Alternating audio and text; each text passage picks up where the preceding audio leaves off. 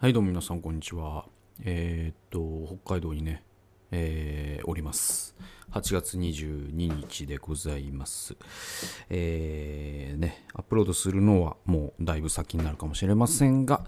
あーちょっとですね、いろんなこう、北海道でこんなことあったよみたいな話、えーしております。あのー僕ね、先週かな、えっと、江別っていうとこ行ったんですね。うん。で、江別っていうのはですね、まああの、北海道の人はわかる、その、札幌のベッドタウンっていうのかな。うん。あの、札幌に通勤する人もいたりとかして、あの、あとね、あの、酪農学園大学っていうですね、あの獣医学科もあるですね、獣医学部か、もあるミッション系の大学があったりとかする、まあそんな場所なんですよ。で、ちょっとこう、札幌からかなり郊外なんで、あの、相当自然も豊かで、あの、牧場とかいっぱいあったりとかしてっていうところで、で、僕そこに、その友達が住んでるんですね。で、それはもう二十何年の付き合いの、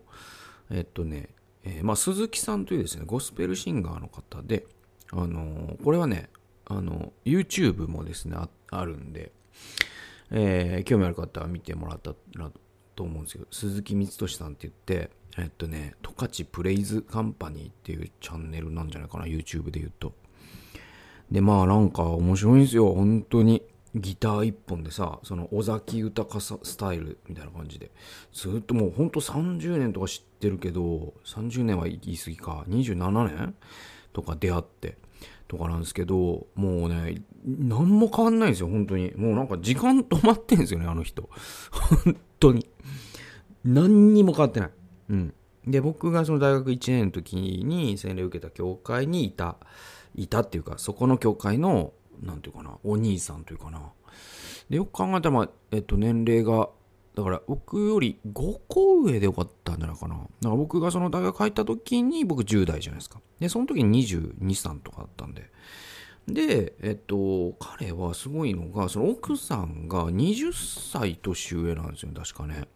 で、当時で40代のね、奥さんと結婚されて22歳ぐらいの時ね。で、そのご夫妻に僕は本当にこう、お世話になって、なんていうかな、本当にこう、家族同然に、うん、そうなんか、ご飯とかね、お家で食べたこと数知れず、泊まったこともあると思うし、確か彼の家にね。で、なんか一緒にこう、本当にこう、中高生会を盛り立てるっていうかさ、そういうのをやったりとか、なんかね、そう、青春、青春だったんですよね。で、あとその鈴木さんを僕の大学にゴスペルシンガーとして招いて、で、僕がその学生の行動っていうね、なんか100人ぐらい入る、ちょっとね、今考えたら小さなところなんだけど、そこでコンサートやるっていうんで、チケット売ったんだったかなちょっと忘れたけど、お金を少しいただいたかいただいてない、無料だったか忘れたけど、あのね、留学生と一緒に協力してね、あの僕が作ったそのインターナショナルクリスチャンクラブっていうのがあるんですけど、それで、それが主催でさ、そのなんか、チラシを作ったりとかして、で、そのチラシをさ、その、帯広の、まあもちろん大学構内はもちろんだし、えー帯広のなんかコンビニにも貼ったりとか、えーあとはなんか、なんかチラシを毎ね、配ったりとか、大学の構内。今とか多分そんなさせてくれないと思うんですけど、で、その、歌った歌が God is Love っていう歌だったりとか、でもなんか本当にこう、鈴木さんと今回話してやっぱ青春だったよね、なんて話をしてさ。で、その今も、そのもうその時から時が止まってるんですよ。で、まあ、僕なんてさ、もう変わったなんてもんじゃなくて、いや、それはそのね、筋トレして体がでかくなったとか、そういうことだけじゃなくて、まあ、単純にやっぱ年取ったなって自分でも思うしね、鏡見ても。えーあとはまあ考え方とかさ、その、なんつうのかな、そのなんか人としてのなんかこう、ち、ち、うん、そうそうそうそう、その うまくいい言葉が見つからないんだけど、こう考え方。だからやっぱ10代ね、あるあるいはその当時の帯広にいた自分って本当に若かったな。それはその、ある種わ、えー悪い意味でね、ナイーブだったし、えーものを知らなかったしその若さゆえの万能感そしてなんか自信のなさとなんていうの過剰自信過剰自意識過剰の組み合わせとかなんかまあ本当に中二病だったなと思うんですよ今考えると。でそれがまあ今じゃあお前どうなんだって言ったらまああね成熟してないかもしれないけどでもなんかもうその頃の自分から比べたらもう本当に 自分がこう変わりに変わったことを自分が一番よく知っててで鈴木さんも多分変わってはきてると思うんだよ。そんなはずないからね時が止まってるとか。だけどまあ変わってないのよ僕から見たら。その言ってるこ話してる内容も同じ。話すトーンも同じ声も同じ見た目も同じなんですよ2人とも。ほぼほぼ。でじゃあこれなんか成長してないのかっていう意味で取ってほしくないんですけど。いい意味でなんつうのかなその純粋に神様を愛するそのシンプルな信仰とかうわこれはすげえなと、うん、その変わることだけが偉いわけじゃない。変わらないことの凄さってあるじゃない。だからやっぱトム・クルーズすげえって話になるしさキムタクすげえって話になるしさであるわけじゃない。ね？出川さんすごいっていう。だからそうそうそう。だけど僕は本当代わりに変わったなんだろうな、まあ、芸人で寄せ寄せればなんだろうな。だからえっ、とまっちゃんとかね。そのまっちゃんってさ本当30歳の衣装の時なんてさね七三分けで、えー痩せててタバコ吸ってて酒なんて飲まねえんだと。芸人が筋トレするとか一番ダサいからなとか髪染めるとかありえないとか全部やや その時やらないって言った言ってたことをやってるのが今のまっちゃんじゃないですか。だから僕でちょっとそういうとこあってね本当変わったんですよ。本当に。うん。でもうその変わらないその出川さんスタイルっていうかさその鈴木さんの場合はさ。だからその27年を振り返るのもなんか面白かったんですよね。であのそうそうそう。だから、うん、あのねすごいんですよ。そのなんかエベチュンの涙っていう曲とかはなんかエベツ氏とコラボしてなんか曲作ったりとかもしてんですよ。その同じスタイルで。でなんかいろんな歌今でも作ってて。で新しい CD を出したんだからこれ持ってけっつって持ってくる。そそのなんかそのムーブも昔と同じなんですよ。その 会うとなんか CD をくださるという自分の。でまあ自自主制作でね本当にすごいなと思って。でそうそうそういろんな、まあ、僕のねその翻訳した本を、えーねプレゼントしたりとかで今回一緒にこうねあのスープカレー食べたりとかあまあ昔話に花を咲かせてですねなんか頼むすげえな変わってねえなとそのそのね江別での思い出があってね。でまあそこに行くのにそのえっと、なんつうの、J、JR に乗るわけなんですが、なんかね、面白いのがね、あの、えーっと、これはだから札幌の人とかは何の話って思うかもしれないけど、結構外部の人の視点で言うと、あれさ、その、僕はなんか、えっとね、星置駅っていうのがあるんですよ。で、そこから乗ったわけ。ね、一番近いから今止まってる。戸畑から。で、えー、手稲駅があったりとかってね。なんかそういうな感じで進んで各駅停車で。でしかもなんか札幌駅で乗り換えの必要のない便があったんでああこれラッキーと思ってそれに乗ったんですね。でその鈴木さんがいる駅っていうのはのっぽろという駅なんですよ。でなんか僕も知らんかったけどなんかのっぽろの次が江別駅なんですけどなんか江別駅ってなんか全然寂れてるらしいんですよ。でむしろのっぽろが江別のなんか玄関らしいんですよね。でそののっぽろ駅を目指してテクテクテクテクですね。各駅停車で僕はえーっとあの時は何だかな。伊集院さんのラジオだったかな。聞きながらねラジコで、えーテクテク行ったわけね。でそしたらそののっぽろの2つ前ぐらいのさ駅がさその駅の名前がねえーっとね大麻っていう駅なんですよ。大きな朝って。でなんかねそのえっとこれがなんかまたもう一個あってその要はさその東京の電車のさその情報量ってすごくてあの基本もうどの、ね、目をどこにやっても次がどこの駅でそしてそれがどういう漢字を書きどう読むかまで書いてて。でなんだったらもう韓国語だ中国語だ英語だみたい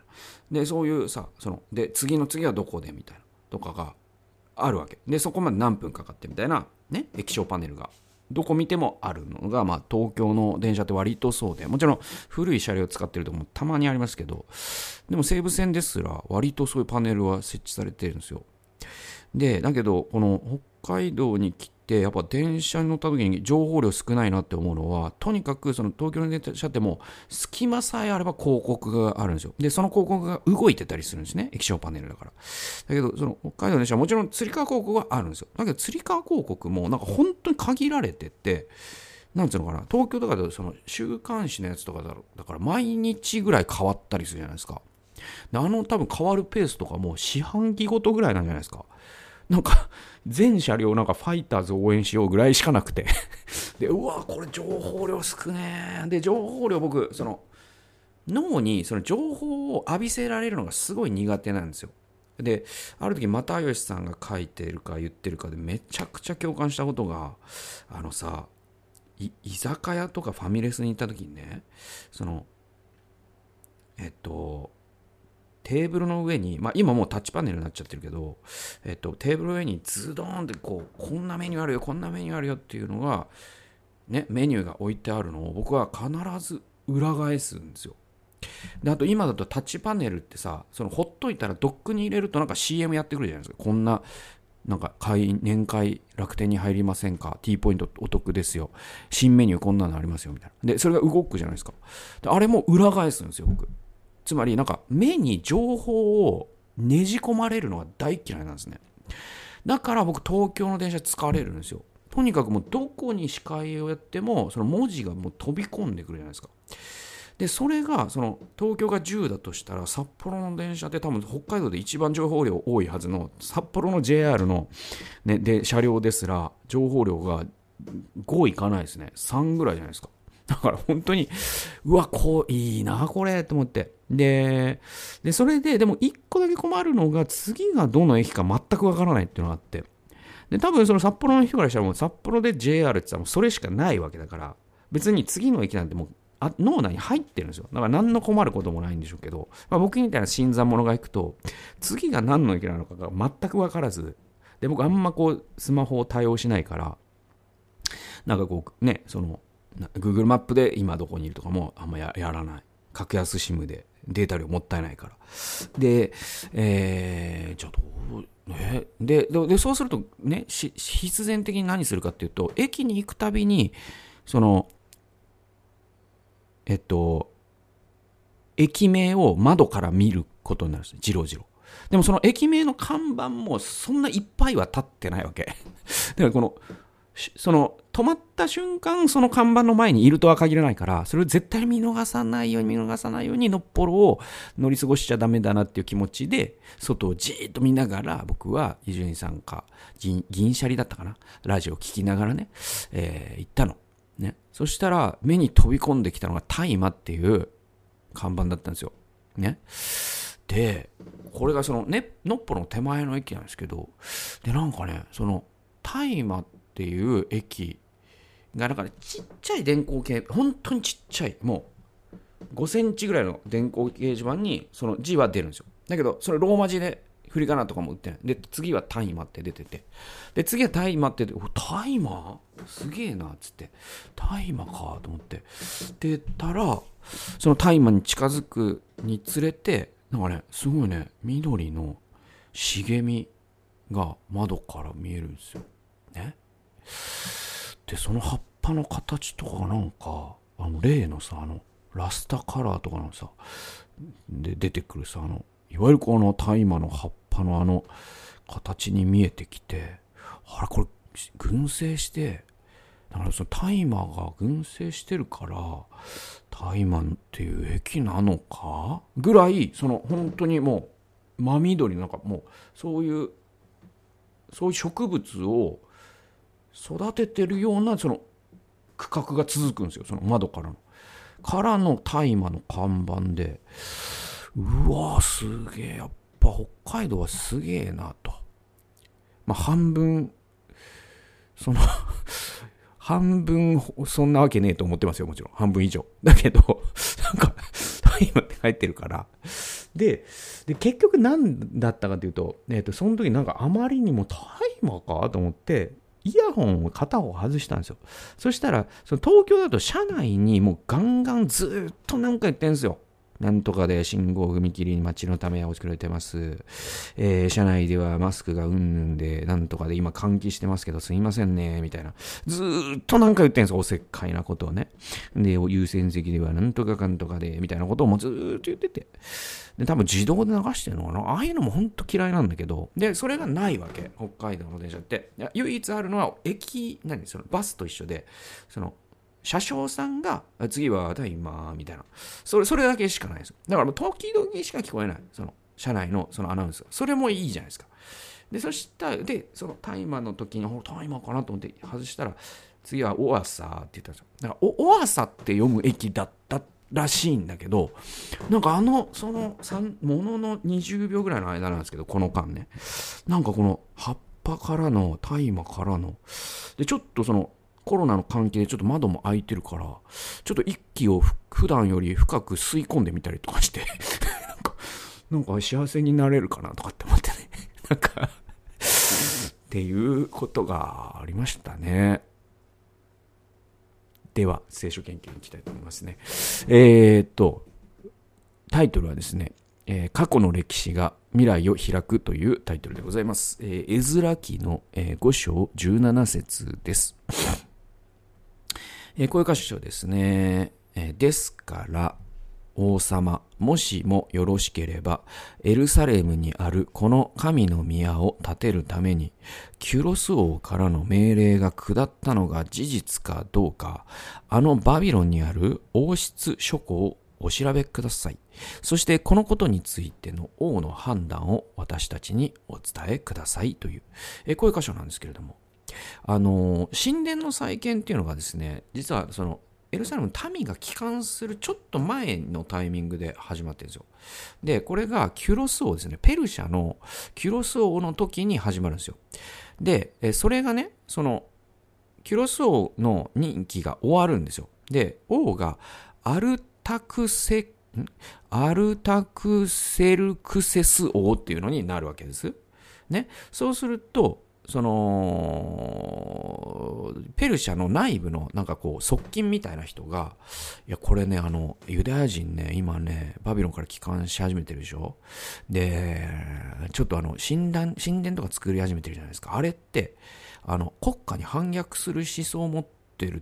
てことなんですよっていう報告書をそのユダヤを反ユダヤ系のロビーストたちがペルシャの中でそのアルタクセルクセス王に対してこう焚きつけるっていうか、ね。で、それそれを本気にしちゃって王様が。で、えっと、工事が中止させられるんですよ。で、えー、で、ハガイとかゼカリアっていうですね、この当時のその預言者たちがいるんですけど、えそういう人たちにそれでも励まされて、人々は工事の再開に向けて動き出すんですね。で、その時に彼らがしたのは何かというと、えー、バビロン王のダレイオスに対して、これだから、あの、ダニエル書とかで出てくる人ですよね。で、この人に対して、確かにキュロス王は神殿再建を望み、命令を出したんですよってことを主張することだったんですよ。で、この記録が、そのバビロンの王室書庫、つまり、ま、日本でいう国会図書館ですね。えそれを調べれば、それが必ず出てくるはずだというふうに働きかけるんですよ。で、ユダヤ人の指導者たちが取った戦略は、その統治者の、統治者へのロビー活動という意味で、えー、妨害者たちへのカウンターになっているんですね。だからその統治者っていうのはバビロンじゃないですか。で、バビロンがもう行っていいよっていう。で、その中には、えー、キュロス王、ね、ペルシャの台頭とキュロス王キュロス王という、まあ、バビロンあ、えーと、ダニエル書では救世主のように書かれてるんですけど、で、その人の動きがあった。だけど、そのキュロス王の知性が終わった時に、反キュロス派みたいな人たちが、これをこう、キュロスがやったことを全部否定していくみたいな流れの中で、えー、イスラエルの神殿再建もやめさせましょうってなったんだけど、ここでバビロン王に対して申し立てを、異議申し立てをして、いやいや、確かにキュロス王が、がえー、神殿再建に号を出したという書物が必ず見つかるはずだと。ね？で、それだけじゃなく、文書という証拠に基づき、ことを動かさ動かそうとしたのも秀逸だと。で、私たちの希望は多くの場合、実は過去に埋まっているということを、この箇所から我々は知ることができるのかなと思います。えー、歴史を調べることが未来を切り開く。まあ、温故知新という言葉にも似ているけれども、もっと現実的に過去を振り返ることで、それが未来をこじ開ける鍵になるということがわかるんですよ。だから本当に我々もっともっと歴史を学ぶ必要があると思います。まあ僕自身そういうすごい反省があって学生時代日本史世界史本当に苦手でサボってきた、えー、ツケを今払って勉強はしてるんだけどそれでもやっぱり基礎がないからなかなか、あの、宿泊してんだけどね。でもやっぱりその歴史学ぶってと大事だなって年々思いますね。で、まあ、ドイツのね、あの大統領だったですね、えー、バイツゼッガーという人が、あ有名な言葉を残してますよね。その過去に目を閉ざす者は現在に対しても盲目になり、未来においては迷子になるっていうか、同じ失敗を繰り返すっていうことを言ってるんだけど、だから本当にあの、我々ね、未来が見えないときどうすればいいかっていうと、過去を見るといいんですよ。そこに未来が埋まってるんですよ。それはやっぱ、その個人の人生でもそうだし、組織運営でもそうだし、ね、国の舵取りでもそうだし、教会でもそうなんですよ。だからその日本の教会未来がない、このままではもう終わってしまうみたいな論調もあるんだけど、そういう人たちが本当にすべきことは、教会の歴史を学ぶことじゃないかなと僕は、えー、近年本当に富に思ったりします。ということで、えー過去の歴史が未来を開く、えー、というタイトルでお送りしました。最後まで聞いてくださってありがとうございました。それではまた次回の動画及び音源でお会いしましょう。さよなら。